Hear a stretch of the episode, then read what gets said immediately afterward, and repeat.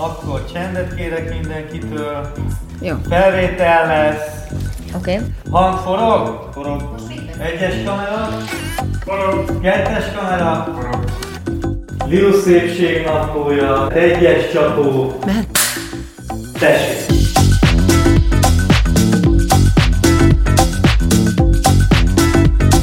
A szépség benned van, de sokat tehetsz azért, hogy ezt mások is észrevegyék. A Rossmannnal közösen készített szépségnapló videóiban megmutatjuk, ebben a podcastban pedig megbeszéljük, hogy mire érdemes időt és energiát fordítani, hogy még jobban érezd magad a bőrödben.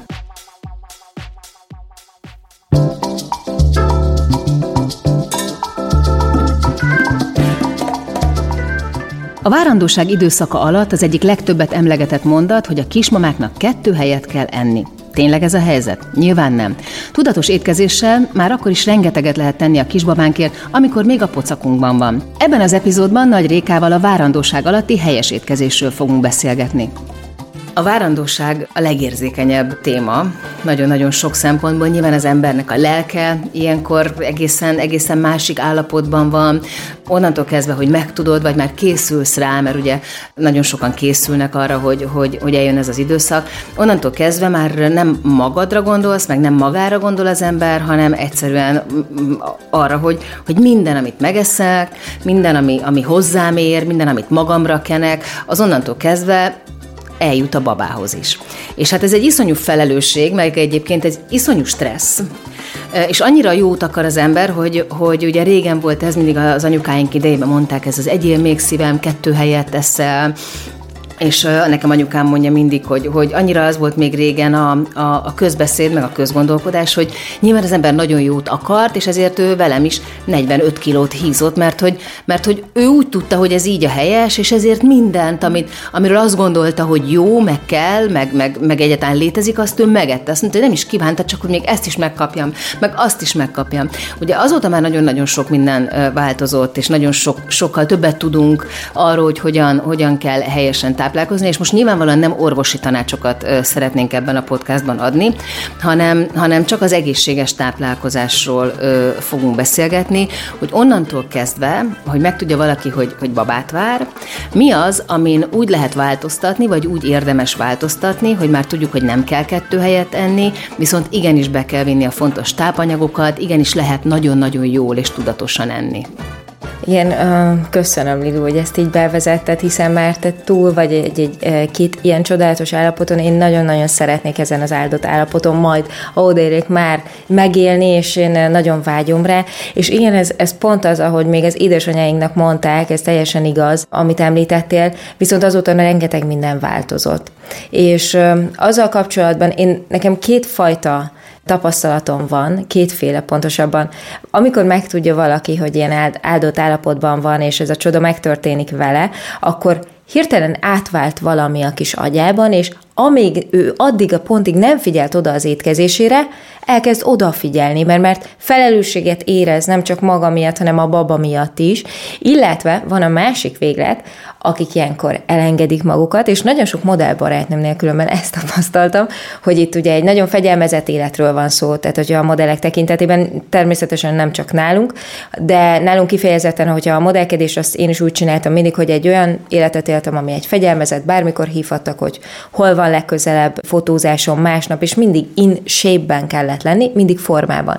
És a modellbarátnőim, akik mellette különben tanulnak, és tök értelmesek, tehát nem az üresfejű lányokról beszélek, és sokan ezzel párosítják a modellkedést, azt mondják, hogy figyelj Réka, most mindent tehetek, amit az elmúlt 15 évben nem. És én mindig ilyenkor óvaintem őket, hogy ne, mert pont azért, mert ezt nem úgy kell megélni, hogy ez egy ilyen úristen, most mindent is megadok, mert hogy amit eddig megfosztottam, amitől megfosztottam a szervezetemet. Más egy modellnek in shape maradni, azért az nem az átlagos civilnek az életformája. Persze, én csak azzal kapcsolatban hoztam fel, hogy egy fegyelmezett életről van szó. Tehát mindenki azt hiszi, hogy ugye a modellek élete az egy tele van csillogással, nem, ez egy elég fegyelmezett és kemény élet, és nyilván ez a fajta magatartás és ez a fajta fegyelmezettség az életünk más területére is kihat, de sok mindenkinél ezt tapasztaltam, hogy ilyenkor elengedik magukat. Ugyanakkor van egy olyan pont, amikor azt mondják, hogy már nem tudnak többet enni, és inkább odafigyelnek az egészséges táplálkozásra,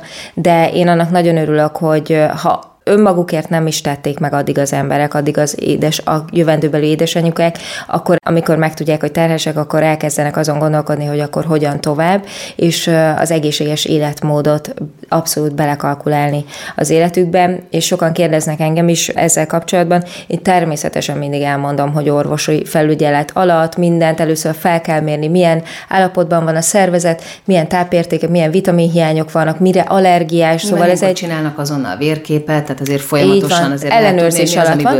Persze. Van. Én azt szoktam javasolni, hogy minél kevesebb feldolgozott élelmiszert, amit általánosságban veled mindig is beszélek, és mindig téma kettőnk között, minél kevesebb feldolgozott élelmiszert vigyünk be a szervezetbe, tehát minél kevesebb toxikus anyagot juttassunk a szervezetünkbe. Ha lehet, akkor próbáljuk meg a legtöbb mindent saját magunk elkészíteni azért, mert mi akkor pontosan tudjuk, hogy mi kerül az elfogyasztott ételbe. És ez nagyon sok ilyen egyszerű dolgot mondtam, már tudod, Lilu, neked is, és akár készültem egy-két olyan dologgal is, amit vasárnap is el lehet készíteni, és egy 3-4 napig megvan oldva a reggelink, megvan oldva az, hogyha csak benyúl az jövendőbeli anyuka a hűtőbe, akkor ne az legyen, hogy tele van csokoládé, pudingokkal, cukros dolgokkal, hanem próbáljuk meg az éléskamránkat átalakítani.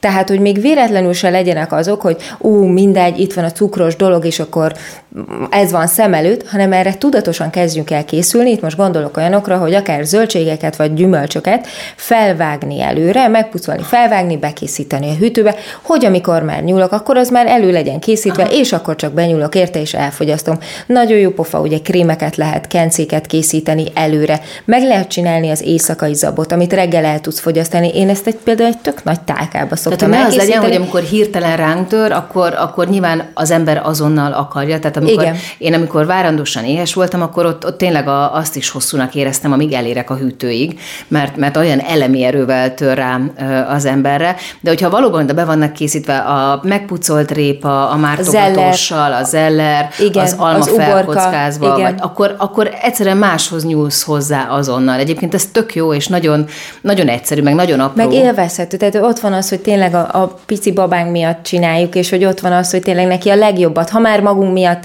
nem is vettük a fáradtságot, mert tudom, hogy iszonyúan nehéz beleilleszteni az egészséges életmódnak a logisztikáját a mindennapjainkba. Ha már magunk miatt, akkor ott van az, hogy miatt azért 2-3-4-szer is meg fogom gondolni, hogy mit fogok fogyasztani, és nagyon sok alternatív megoldás van már, akár hogyha a cukrot szeretnénk lecserélni, hiszen a cukor, ugye a finomított cukor benne van a nevében, és minden finomításon keresztül megy, úgy, amit már emlegettem, mint a finomított liszt, de tápértéke nincsen. Tehát nem táplálja belülről a szervezetünket, ezt üres kalóriának is szokta ugye nevezni a szaknyelv, mert nincs benne semmi olyan, ami jól hasznosulna a szervezetünkbe, azon kívül, hogy eltelít, és aztán salakanyagként lerakódhat ugye itt zsírpárnák formájában. Nyilván, ha az ember megkívánja azt a süteményt, ami hagyományos, és azt mondom, hogy ezt abszolút meg fogom enni, és így minden bűntudat nélkül egye. Persze. Csak azt mondom, hogy a mindennapokban, ha lehet, készítsük fel az éléskamránkat erre, és nagyon most akár egy házi joghurtot, gyümölcsjoghurtot elkészíteni.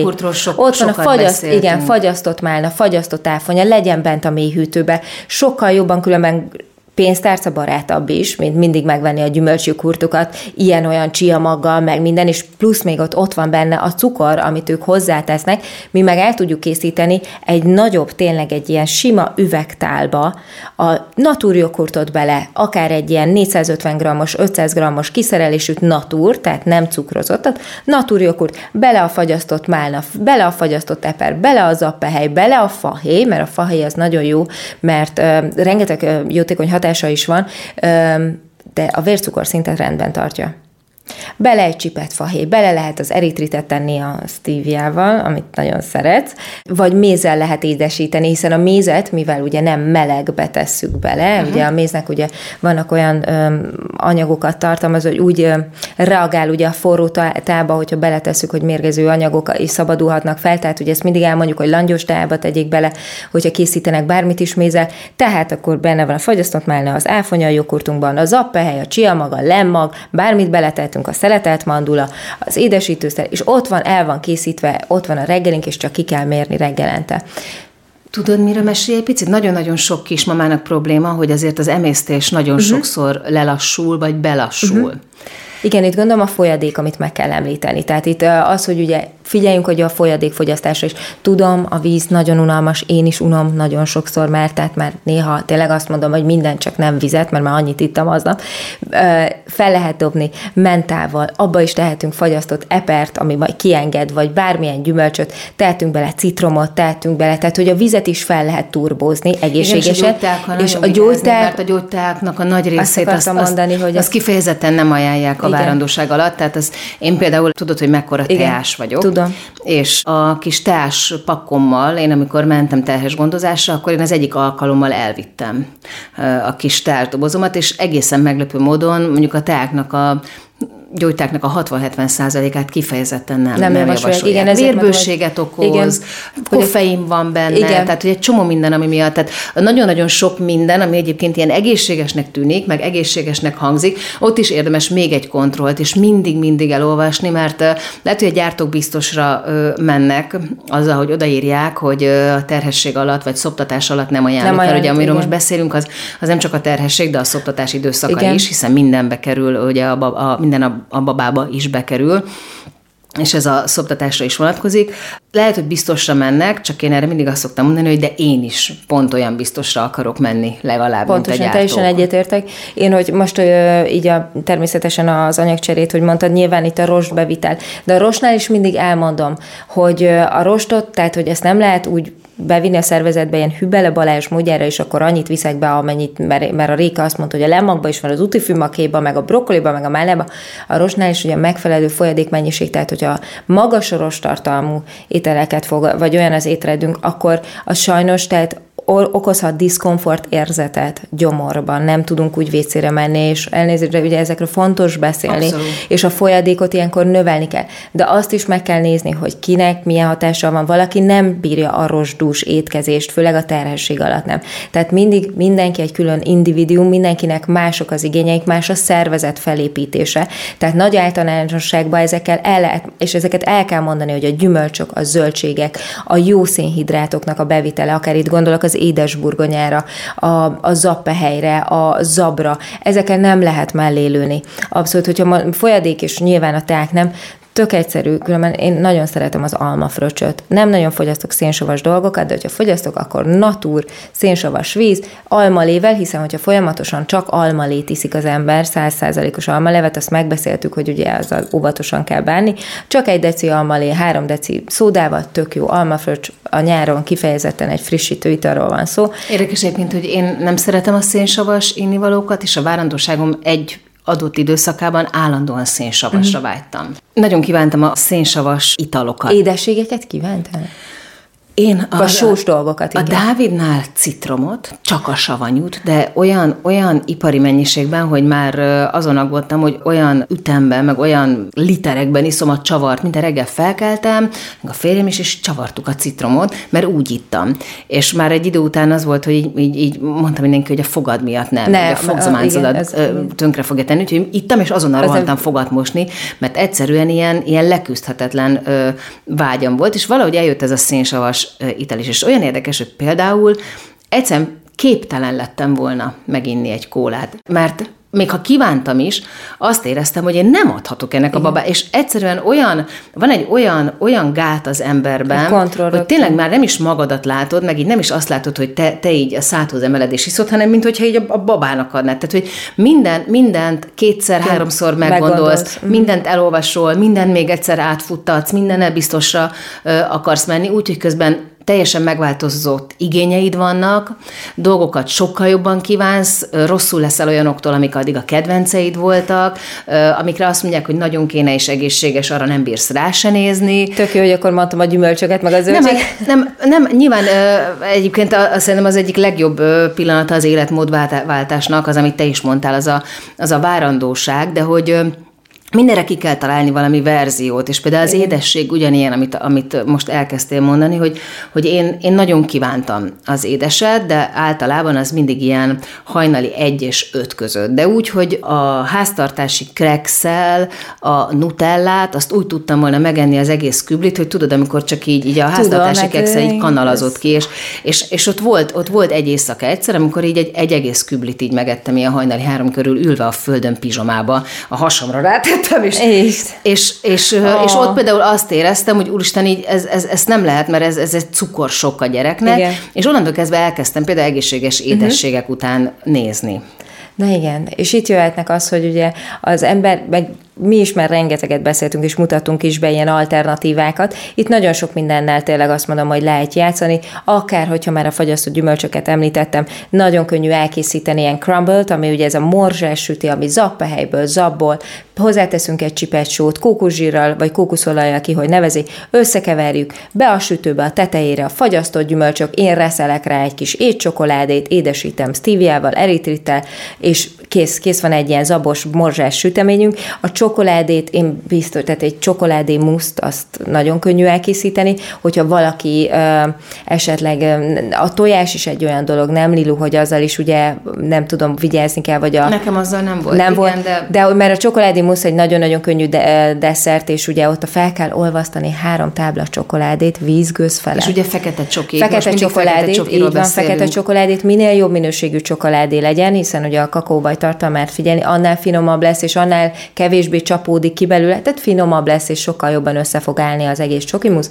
3 tábla csokoládé, vízgőz felett megolvasztva, és akkor külön kell felverni ugye a tojásnak a sárgáját, eritrittel, sztíviás eritrittel, és ugye a fehérjét. És gyönyörűen, amikor kihűlt ez a csokoládé masszánk, abba beleforgatni a tojássárgáját, szépen homogénné keverni, utána beleforgatni a fehérjét, a tojásfehérjét, és az egészet, ugye ez egy musz, és megszilárdul a hűtőbe, zseniális. Aki fél a tojástól, meg a nyers tojást ugye nem javasolják fogyasztani.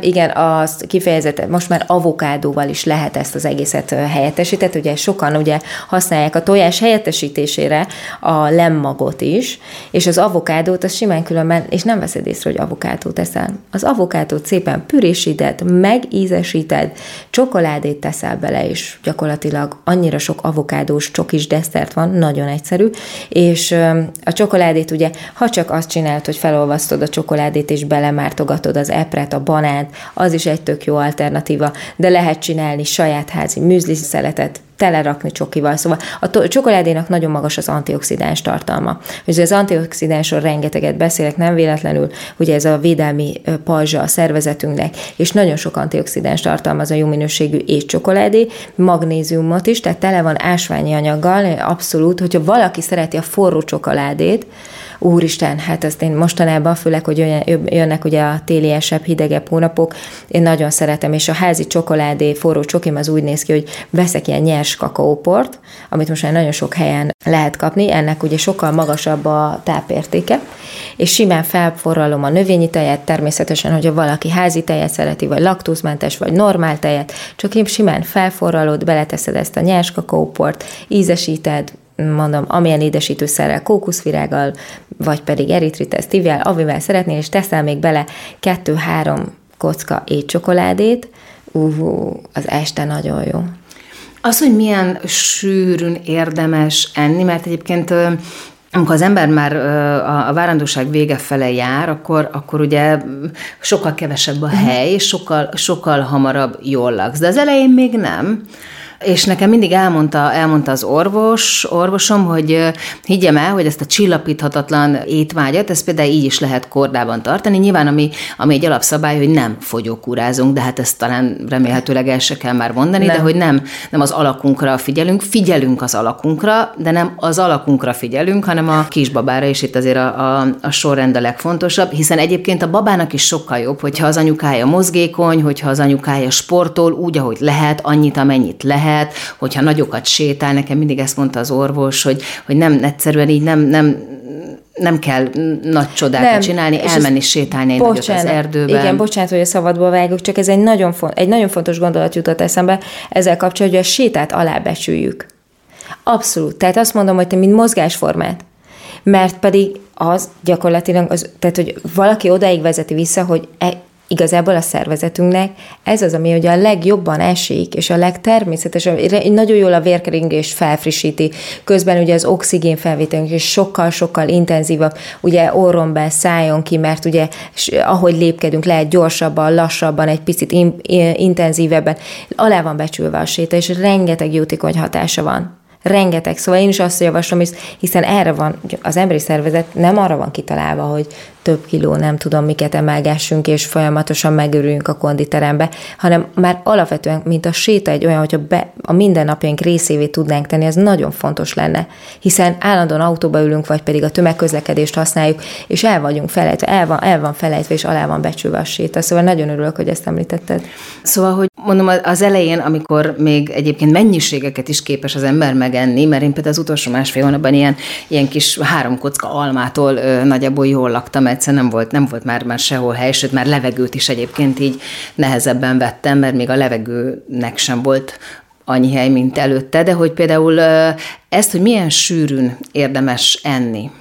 Ez szerintem itt nagyon fontos ugye az, hogy például kinek milyen állapotban van, ugye a vércukorot folyamatosan nézi, a vérnyomását, hiszen hogyha valakinek vércukor problémái vannak, az nem lehet az, hogy kihagyunk nem tudom hány több órát étkezés nélkül. Lehet olyanokkal ugye segíteni, mint mondta például a fahéjjal, hogy ott ugye a vércukorszintet rendben tartja.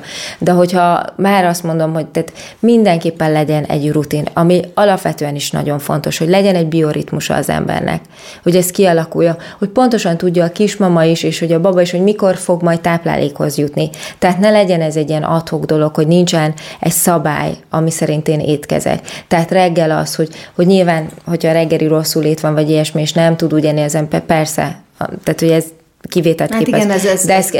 Igen, az élet meg nyilván úgyis felülírja, most egészséges tanácsok, meg tippek. Igen, de az fontos kellene. Szerintem, hogyha lehet, tehát ott van, ami ha az ember akkor is, hogyha rohan, egy banánt mindig be tud tenni a táskájába, egy almát mindig be tud tenni a táskájába, ott vannak ezek a fantasztikus jó kis magvak, amiből energiát tudsz rögtön nyerni, a vércukrot ugye a gyümölcscukor által rendben van tartva. Tehát én azt mondom, hogy nem most, és ezt nagyon jó, hogy elmondtad, és nem győzöm kihangsúlyozni, hogy nem most legyen az, hogy akkor tudatunk lesz, amikor egy-egy nap zaba után, és azt mondom, hogy akkor a harmadik nap nem eszek, mert most én, úristen, mert most én ezt vissza szeretném szorítani, vagy ebből egyensúlyt kell találnom, mert 2 napig zabáltam, nem. Próbáljunk meg egy olyan arany középutat itt is megtalálni, ahol adom a szervezetemnek, megadom, amire szüksége van, és hogyha kívánok valamit, akkor ezt jelzésnek felfogom, és teszek érte, mert jelez a szervezetünk, hogy mire van szüksége. Nagyon okosan jelez, és ezt próbáljuk nem elnyomni magunkban, és nem pedig egészségtelen, nagyon fontos, hogy nem egészségtelen dolgokkal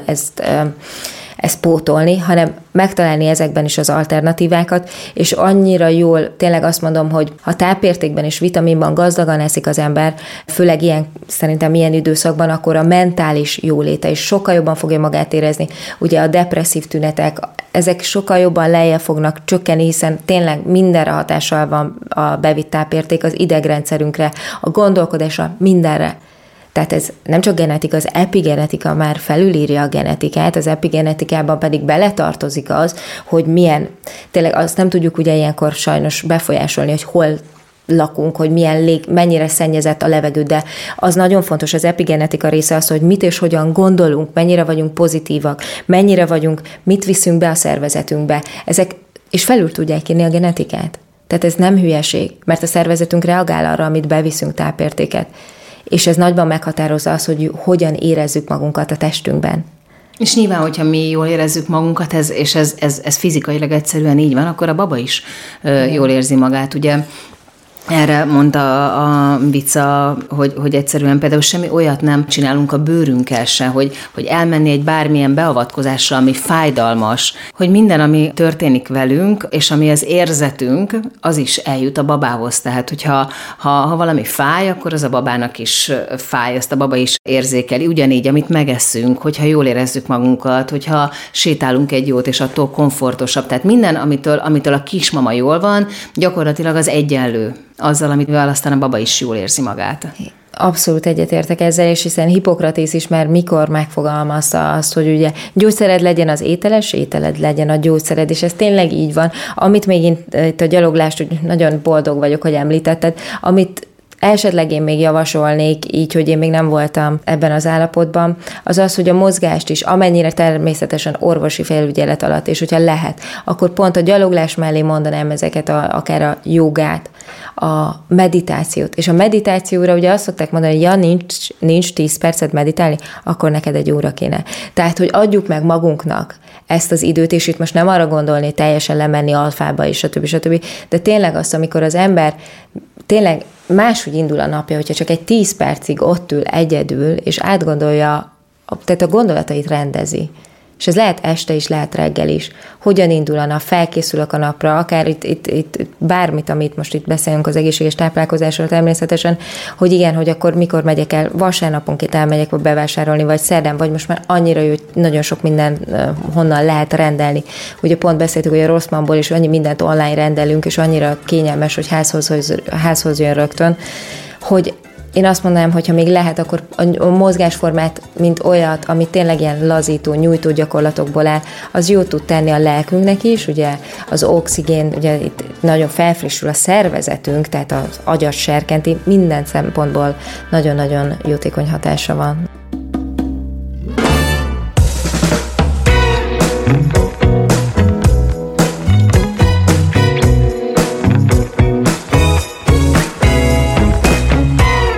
A Szépségnaplót hallottátok, ami az Azonos című YouTube sorozat kiegészítő műsora. Azért indítottuk el ezt a podcastot, hogy segítsünk megtalálni a benned lévő szépséget, és tanácsokat adjunk, hogy ezt hogyan tudod a legjobban kiemelni. Ha érdekel a téma, mindenképpen iratkozz fel a csatornánkra, és hallgass meg a többi epizódot is. Ha nem csak hallgatnád, de néznéd is a műsort, keresd rá a videóinkra a YouTube-on, Lilu Szépségnaplója címen, amit a Rossmann csatornáján találsz meg. A műsor szerkesztője Zsille Sára Franciska, felvételvezetője Csomor Attila, a gyártásvezető Gröger Dia, a zenei és utómunka szerkesztő Szűcs Dániel, a kreatív producer Román Balázs, a producer pedig Hampuk Rihárd. A Szépségnaplót és Lilut hallottátok. Ne feledjétek, a szépség tanulható. Béton Studio. Ha más podcastekre is kíváncsi vagy, hallgasd meg a Béton műsor ajánlóját. El tudod képzelni, hogy a podcastet, amit éppen most hallgattál, fél év múlva már a mesterséges intelligencia generálja? Mi sem. De ha érdekel, eljött-e már a gépek lázadása? Hallgass bele az Embertelen Podcastbe. Orsós Lajos vagyok, a műsor házigazdája. Egyelőre még élőben. Egyelőre. Fedezzük fel együtt, hogyan ismerkedik, randizik, mesél és vitatkozik Betty és Péter. Két teljesen mesterséges intelligencia. Lajos, a podcast címét mond még egyszer, léci. Oké. Embertelen Podcast. Ez egy Béton Podcast.